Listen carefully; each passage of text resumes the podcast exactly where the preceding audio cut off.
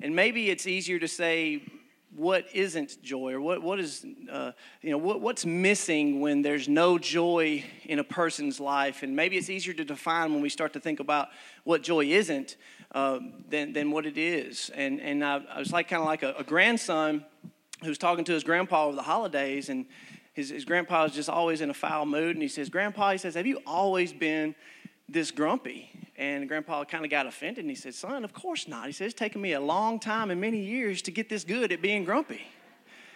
And you, you think about how when you see somebody that's just miserable, you can say, There's no joy there.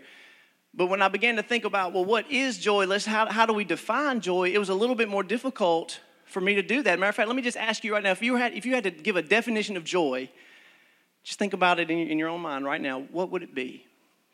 That's what I had to ask myself this week. Well, what would, how would you define joy to someone? The Bible talks a lot about joy.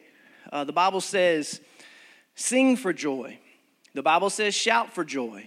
Uh, the Bible says, consider our trials and our tribulations as joy. The Bible says that the joy of the Lord is our strength. The Bible says to rejoice always.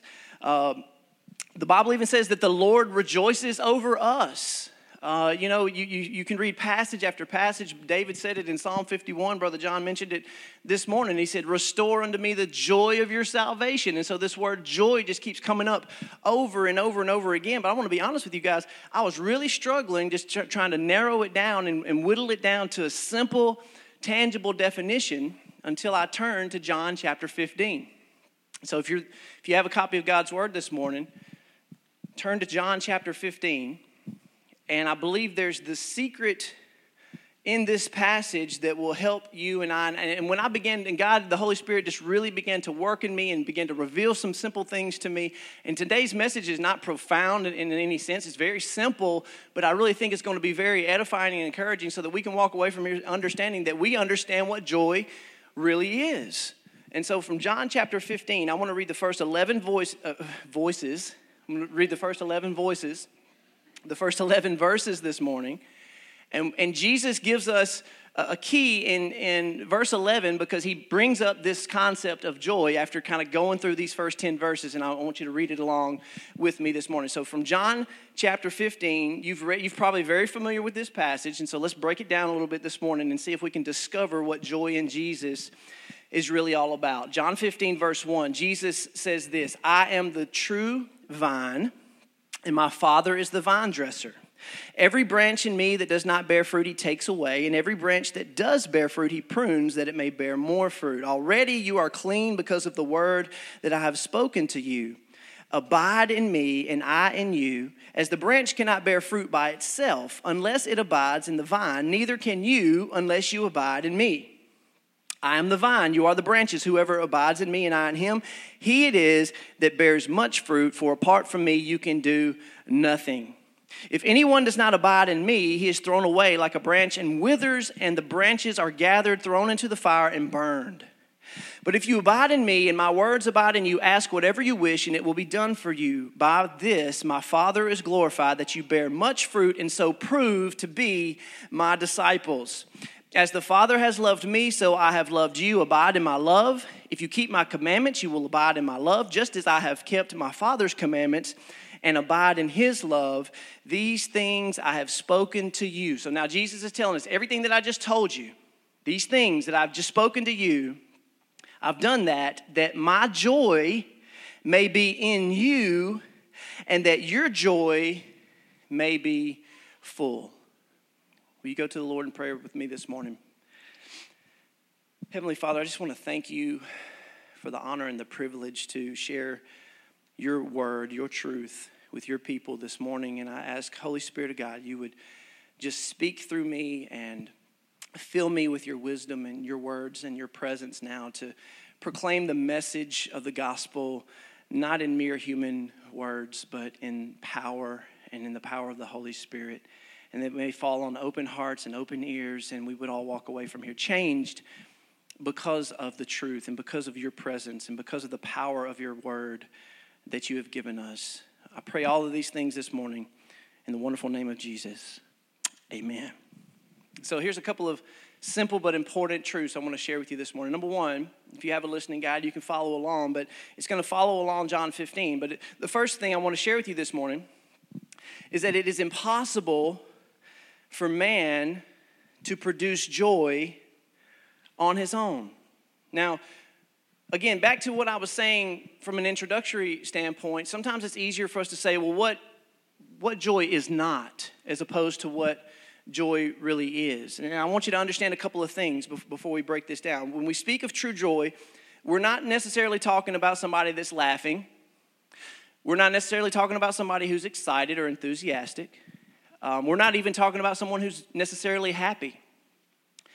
Um, we're not necessarily talking about a person who has a jolly personality. You've met those people, right? And they're just always smiling and they just always have this jolly, just big personality and they're very friendly and kind and, and jolly. That doesn't necessarily mean, however, that they have joy.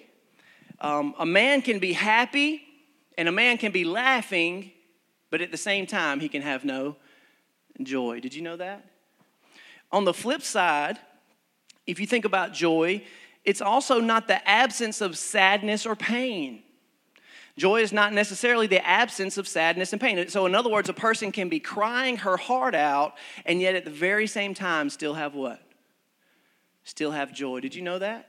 It's very interesting. So, if you think about happiness in terms of something that is transitional, temporary, circumstantial, joy is something deeper. Joy is something um, more real in a person's life, regardless of what kind of circumstances they're going through. I've shared this many times. I want to share it again because this was the realization in my life that the presence of Christ was in me and that I still had joy in the midst of sorrow. I'll never forget it. I was I don't know how old I was in the year 2000.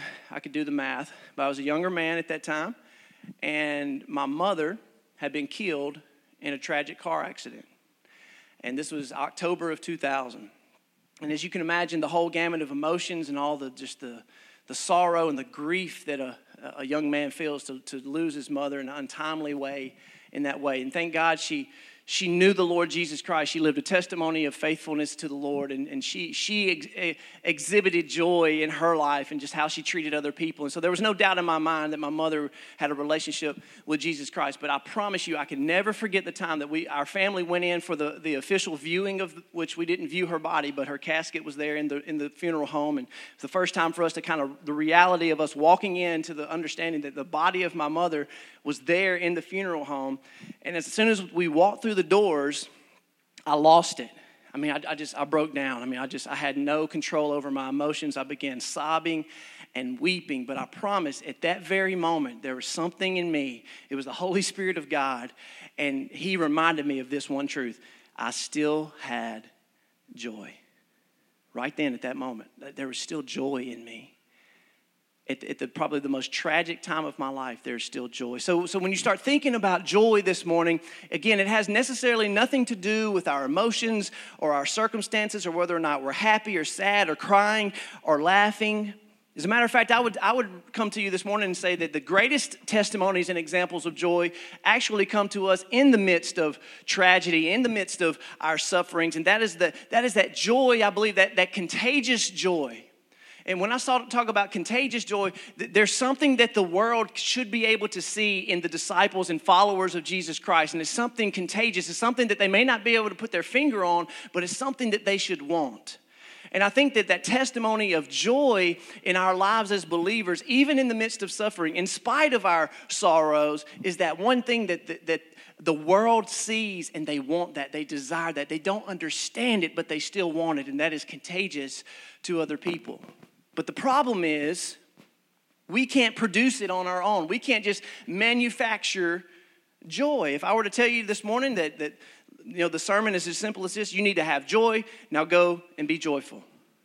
I would not be doing my job this morning. I would be sending you out unprepared and, and with lack, a great lack of information this morning. Because it's no way for you and I to produce joy on our own. That's, that's this whole passage that Jesus is sharing with us. And, and you, you read that word over and over and over again about abiding in me and I abiding in you. And so we understand that, that there's, there's a secret, there's a key to true joy. Now, we can't buy joy.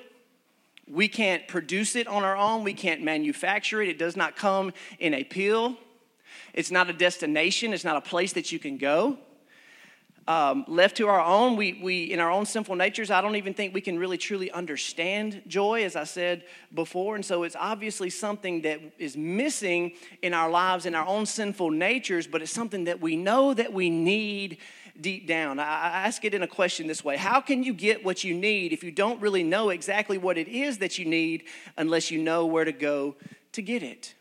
In other words, there's something missing in the life of, of a person and we know it's missing and we know that there's something that we need but we may not even know exactly what it is we need. So how, if we don't even know what it is how do we know where to go and get it? And so what jesus reminds us here in john 15 that there is only one source of joy. And i know all of us as believers probably will agree upon this and, and we've been taught this and we understand this right? There's only one source there's only one joy provider in the world and that source is god. God is the source of all joy. He is the producer of the soul, and the sole provider of all joy. So if we're going to have joy, we've got to go to the source. And as Christians, only God can give us joy. We know that. But why is it then? Now I'm talking to, I'm talking to you, church. Why is it then that many of us still lack it? Why is it when we know God is the source of all joy and we understand that we can't produce it and make it and we know it's something that's got to be produced in us through a relationship with God, but why is it that we still lack it so much? Well, that leads us to the second point, and I think Jesus paints it very clearly here in John 15. Joylessness is the direct consequence of the sins of pride and selfishness. Let me say that again. Joylessness is the direct consequence of the sins of pride and selfishness. Now, again, speaking from an unbeliever standpoint, an unbeliever who has no relationship with God whatsoever, they have no capacity for true joy. Uh, that's a very strong statement, but it's true. Because if we understand that God is the sole provider and producer of all joy, then if you're not in relationship with God, you don't have any capacity for joy. You might be happy, you might have a change in circumstances, again, going back to what I said before, but as an unbeliever, there's no way you can have true joy apart from Jesus Christ. But as believers, we understand what that source of joy is. We understand our relationship with Christ is the source of our joy. And however, there are some things in our lives that many times steal and rob us of the very joy that Jesus is talking about right here in John chapter 15. And the first one is what I call prideful independence. Prideful independence. Jesus said, apart from me, you can do nothing. Now, what is he talking about? He's saying, believers, he's saying, my disciples, my people, if you don't abide in me, if you don't remain connected to me, the source of your joy, and you step out on your own and you disconnect yourself from the source of all joy and you try to produce something on your own, if you're independent and you're prideful, you're too prideful, and you, and you seek independence from my provision, then what's going to happen? You're going to have a life of joylessness. Jesus says you're going to be like a branch that's withered and dried up. And that's what really prideful independence is all about. It's very simple. When we cut ourselves off from God, we're basically saying, God, I don't need you. I can handle this on my own. And many a times we get caught in these types of traps without even knowing it. That we develop patterns in our life and we develop um, habits in our life that, that eventually lead us into a life of independence from God and pride, and we don't even realize it, and we're miserable and we're, and we're cut off from the supply of joy in our life, and yet we don't even know it. And it's because we're trying to do everything in our own strength, according to our own way and our own devices, and that steals us of our joy. That's what it really means is that we're cutting ourselves off from God. That's what Jesus said. Now, he says, if you do this, you're like a branch that's dried up, useless, fruitless, and bitter. We become bitter, we become fruitless, and basically, Jesus is saying you become useless. Because I want to tell you something this morning a believer without joy is not useful for the kingdom of God. We're just not. If there's bitterness and resentment and independence and pride and all those kind of things in our life that, that manifest themselves in our lives to those around us, then we are not being productive for the kingdom of God. So that's the first thing is that's this prideful independence where we cut ourselves off from God. The second one is self-centeredness. Is self-centeredness. So, so the whole illustration this morning about the fruit and the vine and us being the branches and Jesus is the source and we must remain connected to the vine. It's very simple. He's saying, look, if you're a branch and you remain connected to me, something's going to be produced in you. There's going to be an outlet for that, that life. There's going to be an outlet for that life-giving power that the Holy Spirit of God through Jesus Christ gives us as his branches. There's got to be an outlet. You know, it's a fascinating um, phenomenon in, in, in, the Holy Land. I've never got to go to Israel, but if you've ever been there, and I know many of you have, you've probably bathed in the Dead Sea. What's so amazing about the Dead Sea? The Jordan River flows north to south down into the Dead Sea, and it collects all of the minerals and uh, all of the impurities and, and pollutants of the Jordan River, and they just all filter into the Dead Sea and they collect there, and there's no life in that sea. It's impossible for life to thrive in that sea. Why? Because there's no what? There's no outlet. Everything is stagnant. And I think the other enemy of joy in your life and in my life this morning, apart from cutting ourselves off from God, is that we also have the risk of cutting ourselves off from others. Because we're meant to be life giving branches of the Lord Jesus Christ so that we're not only receiving this power and we're receiving this strength and we're receiving this joy from the Lord Jesus Christ through that relationship that we have with Him, but we're also turning around and we're what? We're giving it. We're being this, this conduit, we're being this open channel of God's grace as we go around and we share this life with other people. I think about A Christmas Carol written by Charles Dickens. And the, the prime character in that movie is, is, is one of my favorites, Ebenezer Scrooge. And we, we've even used that term even still today. Don't be a Scrooge, right? Don't be a Scrooge around Christmas. Don't be a Scrooge. Don't be a joy stealer. Don't be a joy killer. And it, he does a great job, Dickens does, of showing somebody who really steals and kills the joy of others. And think about the life of Ebenezer Scrooge. What is he? He's a hermit, he is miserable, and he's cut off from everybody else, right? I mean, he has no, there's no outlet. He has no source of giving to other people. And that's why he's isolated, and that's why he's miserable, and that's why he's a Scrooge. Because he's so self centered. He can't get him his mind off of his own self. He's always looking to meet his needs and his wants before anybody else's. The Apostle Paul put it this way in, in the book of First Timothy. I, I found it fascinating. I want to share this with you, and I think it's worth the time. Paul said it this way because he understood that his life was more than to just receive the grace of God, but it was also to be a conduit to give the grace of God. That's the connection. We don't cut ourselves off from God, and we certainly don't cut ourselves off from other people. He said it this way The grace of our Lord Jesus overflowed for me with the faith and love that are in Christ Jesus. This saying is trustworthy and deserving of full acceptance that Christ Jesus came into the world to save save sinners, of whom I am the foremost. But listen to what he says. But I received mercy for this reason, that in me, as the foremost of sinners, Jesus Christ might display his perfect patience as an example to those who are to believe in him for eternal life. Paul understood joy. Paul understood the life giving power of Christ because saying the only reason that God has showed grace to this sinner is so that I could turn around and show his grace to these sinners around me that I'm a conduit, flowing the grace of God through me to others, and there's so much joy in that. When we cut ourselves off from God, it steals our joy. When we cut ourselves off from other people, it steals our joy. I found it fascinating that there's a direct connection between the word grace and the word joy.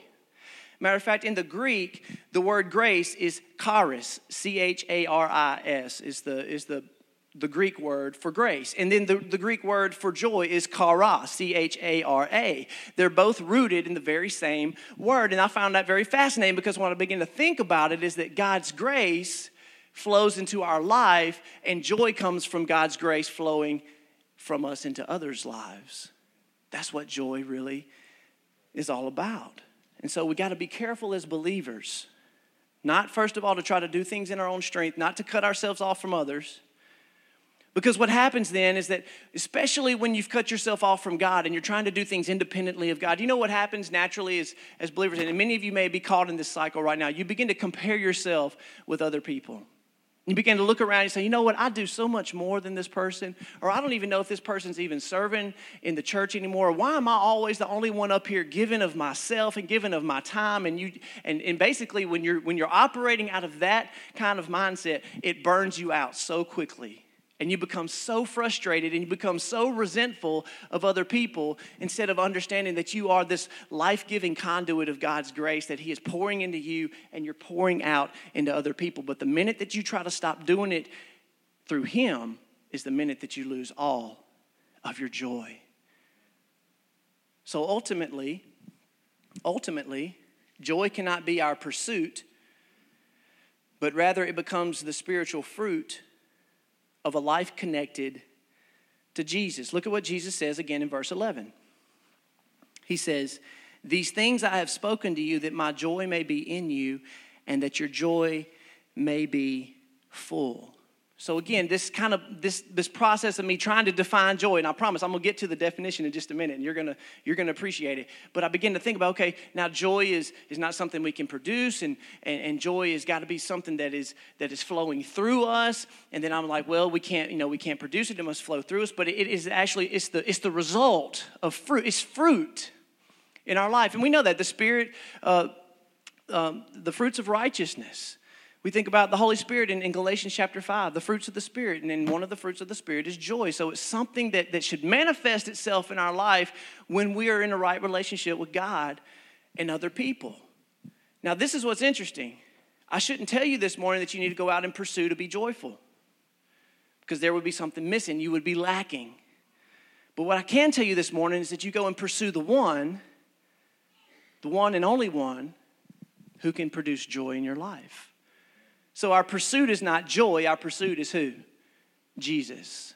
The pursuit, more than joy, is actually Jesus. And so the joy becomes the fruit of that relationship, of that pursuit that we have. Jesus said that his joy he wants to put in us so that our joy may be full, it may be overflowing.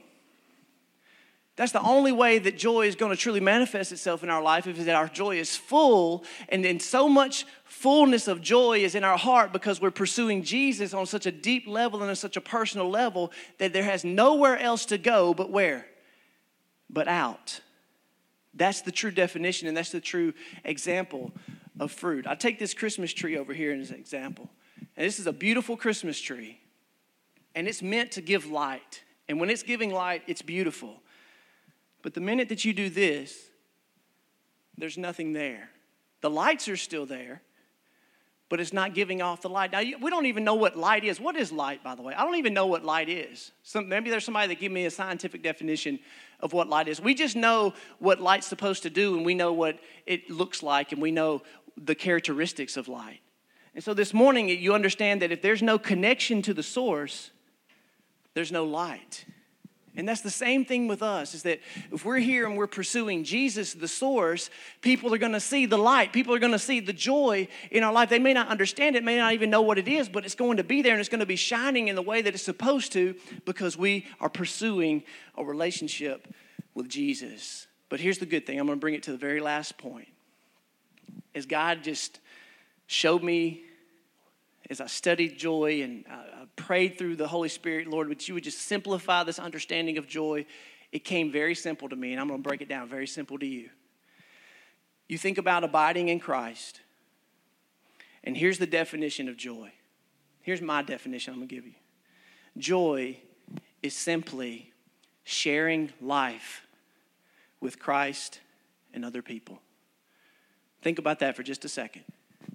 Joy is simply sharing life with Christ and other people. Isn't that what Jesus is talking about right here. If you want to give definitions of what it means to abide in Christ, I could give you, a, I give you a dozen definitions. I, I could tell you that abiding in Christ means to make a home with Jesus and allow Jesus to make a home with you. I could tell you that abiding means to reside with Jesus. I could tell you that abiding means to remain near and be, spend time with Jesus and to walk with Jesus and to stay connected to Jesus so that the, the, the Spirit of Christ dwells within us and that, that idea of abiding with somebody. But the easiest way I can break it down to you and the easiest way I want you to walk away with this morning, understanding how to have and discover a true life of joy is simply this when God shares his life with you, as a natural product of that is what?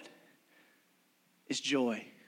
As Jesus Christ came into the what was the purpose of Jesus Christ? Coming into the world, dying for our sins, and to give us what? Life. And so, as we understand and we receive the life of Christ, when we receive this, as God shares his life with us, within us, there is now joy. But that's not the end of it.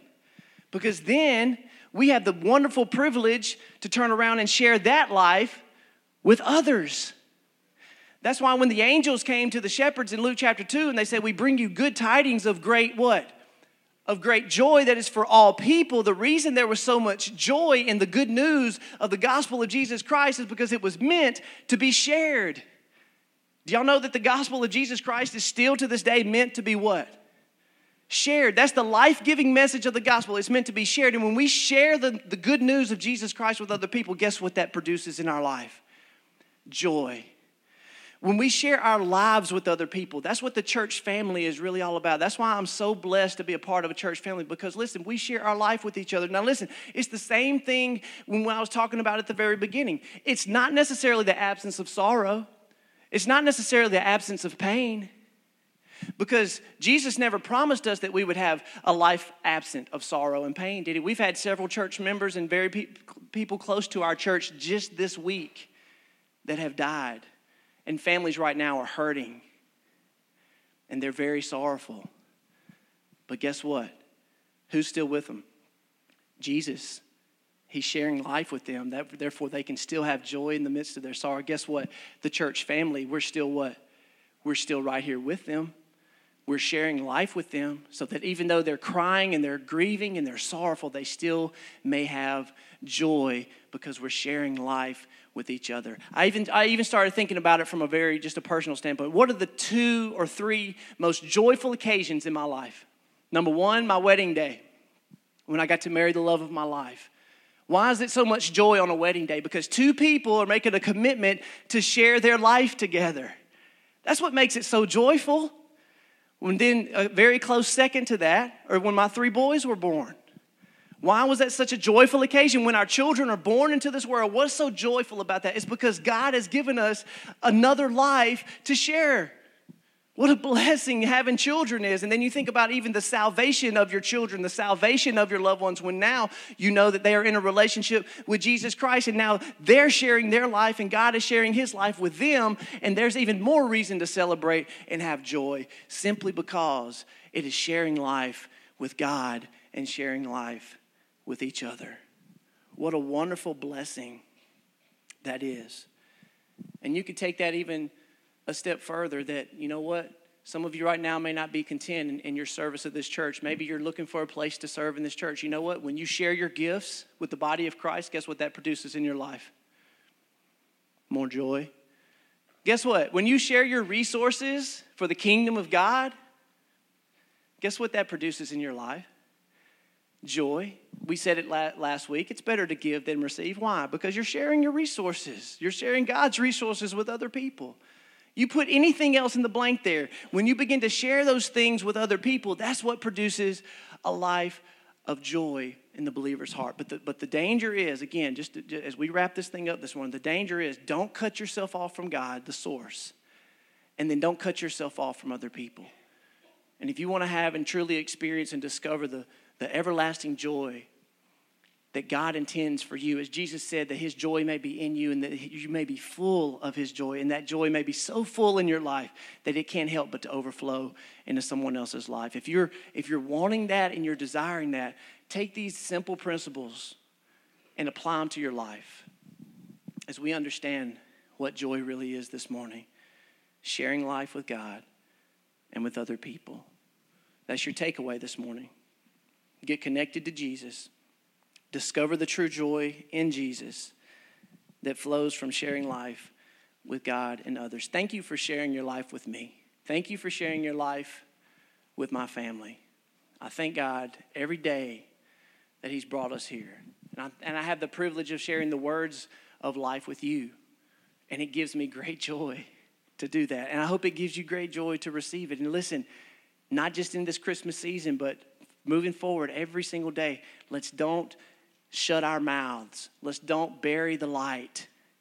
But let's let's go and let's share life with other people. There's so many people out of here around us, y'all, that are desperate for that kind of joy.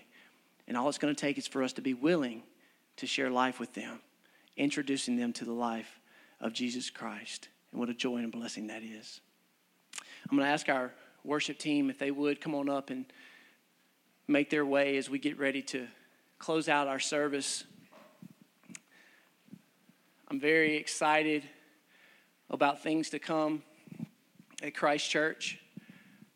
I'm very excited about what God is doing in the life of Christ Church. Um, we're just so blessed to be able to look forward to next week, which is Christmas Eve.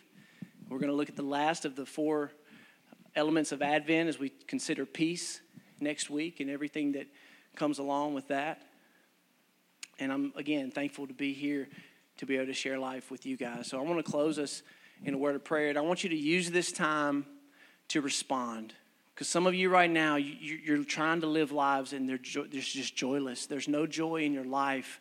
And it may be because you've disconnected yourself from the Lord, or maybe you're trying to do things independently of Him, or maybe you have no outlet in your life.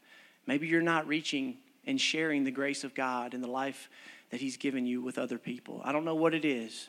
And maybe you got plenty of joy this morning, but listen, there's no reason that you can't have more. So, whatever you, wherever you are and whoever you are this morning, take a minute to do business with the Lord and ask Him to minister to your heart wherever you are. So let's pray together. Father, thank you so much for just a, a simple message this morning that we may have joy, full, unlimited, overflowing joy because you're willing to come and share your life with us. You are willing to come and give your life to us. And you're willing to continue to pour out your life in us as we are your children. Help us to continue to share that life with others as we continue to overflow with your joy, God, and we are able to touch other people's lives. Thank you for the church family that you've placed here. Thank you for the unspeakable joy that we have to be in a relationship with you. Father, minister to our hearts right now, wherever we may be. I pray all these wonderful things in your holy name. And all God's people said,